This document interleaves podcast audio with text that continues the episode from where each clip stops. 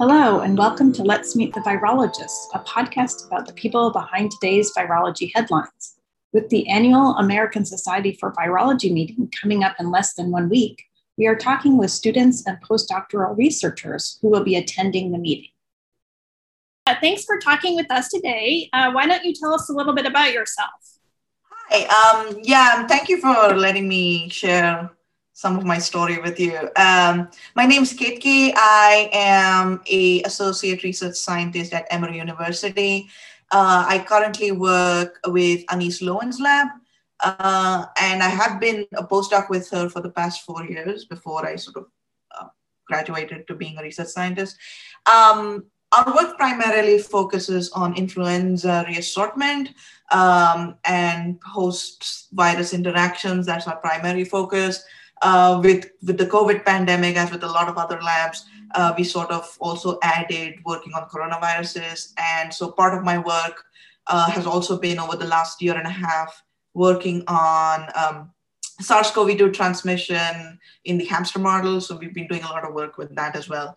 Um, my area of research focuses on influenza reassortment in natural hosts uh, the potential and the efficacy of reassortment in different animal models, um, as well as I've developed a side project, uh, which is sort of my um, it's a slight it's a slightly different project um, from what Anis normally does in the lab, um, which is working on novel methods of a cell-to-cell spread of influenza infection that does not rely on conventional virion production. Uh, and we've recently uh, uh, we're publishing that uh, soon. So um, it's sort of this novel mechanism of virus host interactions, uh, which I'm very excited about. Yeah. Cool. So before we get into the details of your research, can you just tell us a little bit about how did you first become interested in science and uh, virology, I guess? So when I was growing up, uh, actually, and I still am, uh, I was a history nerd, and I wanted to be an archaeologist for the longest time. Uh, the Mummy still remains my favorite movie of all time, um, and uh, so uh, that was where I was going initially.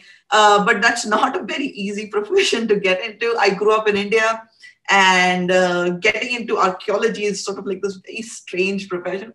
But once I got into high school, um, I've always been a very curious person. I love museums, I love reading. And so uh, in high school, sort of my interest in biology developed mostly because I had excellent teachers. I think be, having a great teacher is the best thing you can have, especially early on in developing passion for something. And my high school biology teacher still remains one of the best teachers I've ever had. And she sort of uh, brought out this love for biology in me. And I realized that that's something I could really do. And I, it happens to be that I'm good at it and I love doing it. So it, it's sort of uh, one of those things. And I think uh, that sort of started my love for biology in general. I got into virology uh, in once I was in college, I think my interest in virology developed. Uh, mostly because I was interested a lot in cell biology. That still remains one of my favorite aspects of biology. And um, viruses, I, I, I believe, um, I, I forget who said this, but I think one, one of the very famous quotes is that viruses are the best cell biologists and we learned so much. And that's sort of my entry into how into virology. And i just fell in love with viruses. They are fascinating entities. And it's it's um it's that's how i got into virology. And i've been i've been into viruses since. Um, my master's was on dengue. My phd was on hpv my postdoc has been in influenza. So sort of explored a lot of different aspects. Um, that that yeah so that's that's basically how i got into it and can you did, tell us a little bit so yeah that's actually um, somewhat unusual to have such a tour of virology can you tell us a little bit about sort of how you uh, chose those particular institutions and then those particular labs at your master's, your PhD, and your postdoc. So how, how did that happen? Yeah, so um, when I when I got into my master's program, uh, I did my master's at the National Institute of Virology in India, and it is the premier sort of virology institute in in in India, and that's where all the the I think the it's analogous to the CDC here, so that's sort of uh, it come where it comes from. But the focus is only virology; it's only viruses, and they run a master's program for you get a master's in virology and because i got interested in virology in my in in college um, I, I knew that's what i wanted to do. I knew that that's where i wanted to go.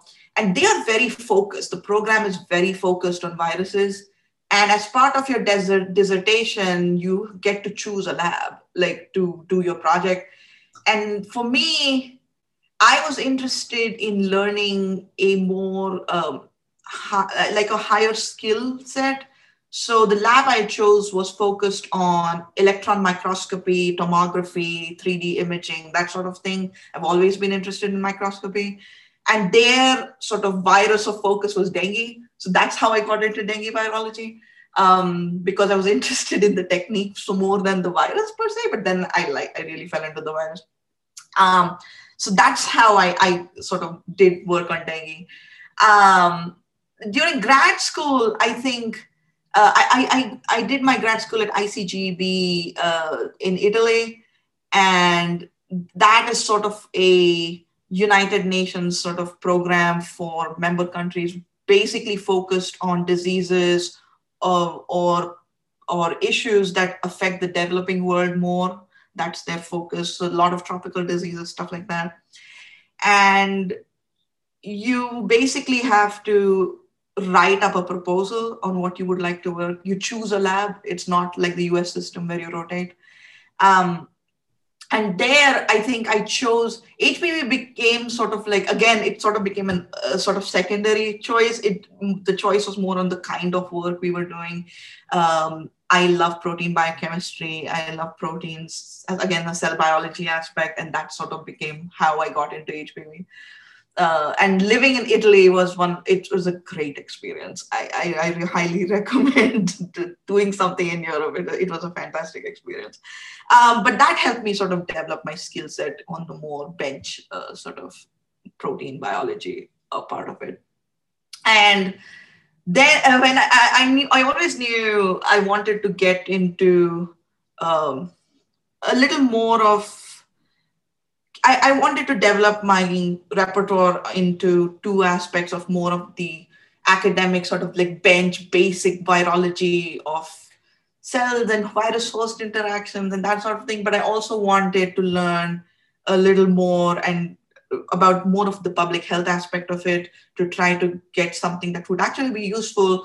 Uh, and so influenza sort of became this i, I actually it, it came about because I went to a conference uh, in 2014, just before I finished grad school, and I, I sort of, while looking through the posters, one of the posters they caught my eye, and then it sort of that's how it started, and uh, so I joined Kanta Subbarow's lab at NIH because that would have that was something new. I'd never done anything with vaccines before. I'd never done anything influenza or animal models before, and so that was new to me, and I, I was really interested. And then uh, then I moved to Anis Lowen's lab uh, to learn about reassortment, more of the molecular biology of it, and that sort of thing. Uh, so that's how it transitioned into the influenza field. Uh, and currently, I'm sort of trying to find a good blend of both of them to find the more homogenous mixture, let's say, of uh, the public health side of it. So, why don't you tell us a little bit then about the work that you have been doing recently? So, recently, uh, there I've been basically involved in three big uh, things. Uh, one, like I mentioned, uh, we've been working on the hamster model for SARS CoV 2 transmission uh, and that was because we had to set up the whole lab because that, and that i think was a very great learning experience in how to set up a new model in a lab that doesn't do it. And uh, we had to learn from scratch everything how to handle the hamsters how do you sedate the you know the basic things that you take for granted. And but it's a lot of work can you just tell our listeners a little bit um, why the hamster model for SARS? So people, some people may not be familiar with sort of the, the, the need for the hamster model. Right. So um, when when the when COVID hit, uh, there was not a lot of data available on what would be a good animal model to use. So initially, uh, a lot of work was done on the ferret model and and non-human primates because that seemed like the most obvious choice because influence they were they were taking uh, sort of help from work that was done with influenza with on SARS-1 because a lot of work was done on SARS-1 with those. So they sort of just extrapolated from that. But ferrets in general are not are they semi-permissive models? They're not. Uh, they're not the most susceptible model for SARS-2. Um, and so uh, then, then there was some work uh, that showed uh, fairly early on in the pandemic in 2020, uh, they came up with the hamster model as a good model, a susceptible host model, and a permissive model for SARS-CoV-2 replication, transmission, pathogenesis, because ferrets don't get sick they they do they are with SARS too, uh, but hamsters do. Like they lose weight. You know, you see a good clinical pathology, which is obviously was of interest and they are very good transmitters. They, they are very susceptible. So that's how the hamster model came into existence for SARS-CoV-2. Um, and we were fortunate that it had already been established by the time we started our work, so we didn't have to sort of hunt around. Uh, we still had to do, I think, a lot of um, uh, optimization to get it to work, right? Um, but yeah, uh, so that's how we started with the hamster model. And the work we've been doing was to assess what what would be the effects of environmental conditions on transmission efficacy of SARS-CoV-2. Um, and uh, some of the work would be um, more so um, if you could have non-pharmaceutical interventions in delaying transmission or abrogating transmission that was the idea um, and uh, so we've been we've been sort of assessing temperature humidity uh, dose of infection the time at which of exposure those sort of things uh, more so to assess uh, transmission efficacy of sars-cov-2 so that's part of we've been devoting a lot of work on that for the past year and a half, uh, like a lot of people, I think. Um, so that was one big thing that we've been doing the, very recently. The other thing, like I was mentioning, was the cell to sp- cell spread of influenza. And so we have, uh, I've basically uh, been working on uh, tunneling nanotubes. So, tunneling nanotubes are um, cytoplasmic connections that form within cells uh, they are a mode of long distance communication and they've been reported in a variety of different conditions under dif- with different cells. And uh, a lot of viruses use them for transport and uh, and sort of infection mechanisms. Uh, with influenza there's been some work to show that it does use it but how it actually happens the mechanism of transport and what are the implications of that was not explored in detail. So that was my sort of source of study. And so we've, we've basically come down to we've identified a host factor that can be used to transport genomes from an infected cell to another and we've also shown because our lab works on reassortment we've shown the the sort of uh, effect of that mode of transmission on on reassortment and we see that it does have an effect and it does affect uh, how much reassortment you get, which is very interesting, I think. So, in my, I would, uh, I'm at the sort of early stage of my career and I'm planning to have my own lab.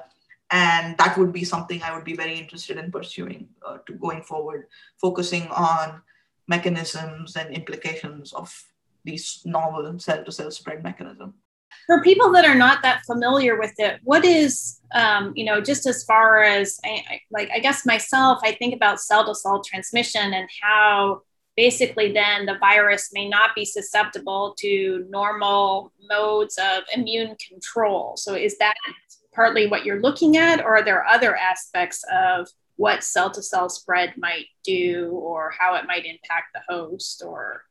Yeah so people have shown that this specifically this mode of TNT based uh, cell to cell spread is not affected by antivirals or neutralizing antibodies. So you do you, it does escape these sort of immune uh, mechanisms. Um, what we also think is um, I think what what we are looking at specifically is more so spatially within a host. Does it alter dynamics of within host spread? And uh, does that then change uh, if if because what we don't know mostly because we don't have an animal model for this how, how do we look at it in vivo? We don't have an in vivo mechanism. Uh, is what is how how frequently does this mode occur? Because in a normal infection you're going to get virus produced but how often does this mode of spread also occur in conjunction with that is some is a big question. And does that affect within host spread of, of an infection, specifically with influenza? And I think my interest lies in more of the high path influenza, where you're, if, is this more of a driver of spread uh, with high path influenza is a question. Uh, because you do get systemic spread uh, of high path influenza. So that is definitely a question. Uh, then the other thing I think we are, fo- at least I would like to focus on is potential differences between human viruses, seasonal viruses, and avian viruses, which are not well adapted to a human system. So, does this method help to counteract that sort of host restriction? Uh, is it possible? So, that is something where I'm going with it. Uh, we obviously don't have the answers, but uh, yeah, that is that is where I'm uh, mostly focused on. The immune aspect of it is definitely interesting because it's been shown that neutralizing antibodies don't affect it but we don't know whether the innate immune system plays a role and how much uh, of an, uh, an, an effect that would have. I guess uh, so. Your next thoughts are then to go into sort of an academic position. That's what you're looking for. Yeah, yeah, yeah, yeah. So the idea is to go into more of a tenure, uh, tenure track uh, faculty position. I do enjoy teaching, so potentially something with a little more of a teaching component i would i would certainly enjoy. Uh, so yeah so i'm starting i'm hoping to start uh, looking for positions sometime late fall of this year. Good luck. And then i guess just to finish off so what has this past year or half year and a half in the pandemic been like for you as sort of a person? So obviously you talked about how your research had changed a little bit what's it been like personally? Personally i think like with a lot of people, and I I I, uh, tweet, I try to make this point with a lot of grad students too, uh, is that we think of ourselves as scientists first and people second, and that is not always a good thing because we tend to not understand that yes, we've been working with this pandemic, especially people who are working with SARS and stuff, and we've been so invested in trying to get this this research done and help in some way that we forget we are living through the pandemic too. And that i think we we sort of put that on the back burner so often uh, with a lot of things even regularly. And we don't take care of ourselves uh, mentally as much as we should.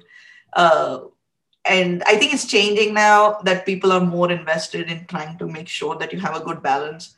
Uh, for me it was a little difficult and it has been difficult because i don't have any family here. It's just me so um, and i've not been able like my parents haven't been able to visit. I haven't been able to go home to see them. I haven't been home to india in five years.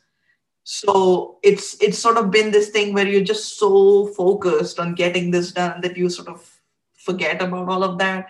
Yeah and that's sort of been a little hard because i haven't gone to see my friends. I haven't there's no family. You don't have that support system.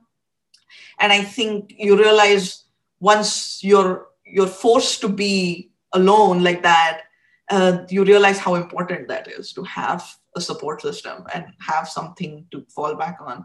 Yeah so I've, I've been trying to sort of focus more on generating a better work life balance where i do take time for myself to do something that is not science which is very hard to do. Especially I think also I tell a lot of prospective grad students, people who are thinking about research, is that don't think of this as a job. If you, it's not. You really do have to invest a lot of yourself into it and that's the only way you'll enjoy it because nine times out of ten things don't work it can be very frustrating when things don't work and um, most of the times things don't go the way you think they will and then you're just you have to change on the fly um, but you should love this work. And i think that's what helps helped me sort of maintain this like moving three continents you know moving multiple places is because i love the work. And you should love the work. Don't do it if you don't love it. It's not for everybody. Um, so yeah I, I think but having uh, having a time for yourself whatever it might be have a hobby do something that is not science related. Uh, uh, it's very important i feel to be better productive at, at in the lab too. I think it helps me. It helps me be more productive when i'm not thinking constantly about it.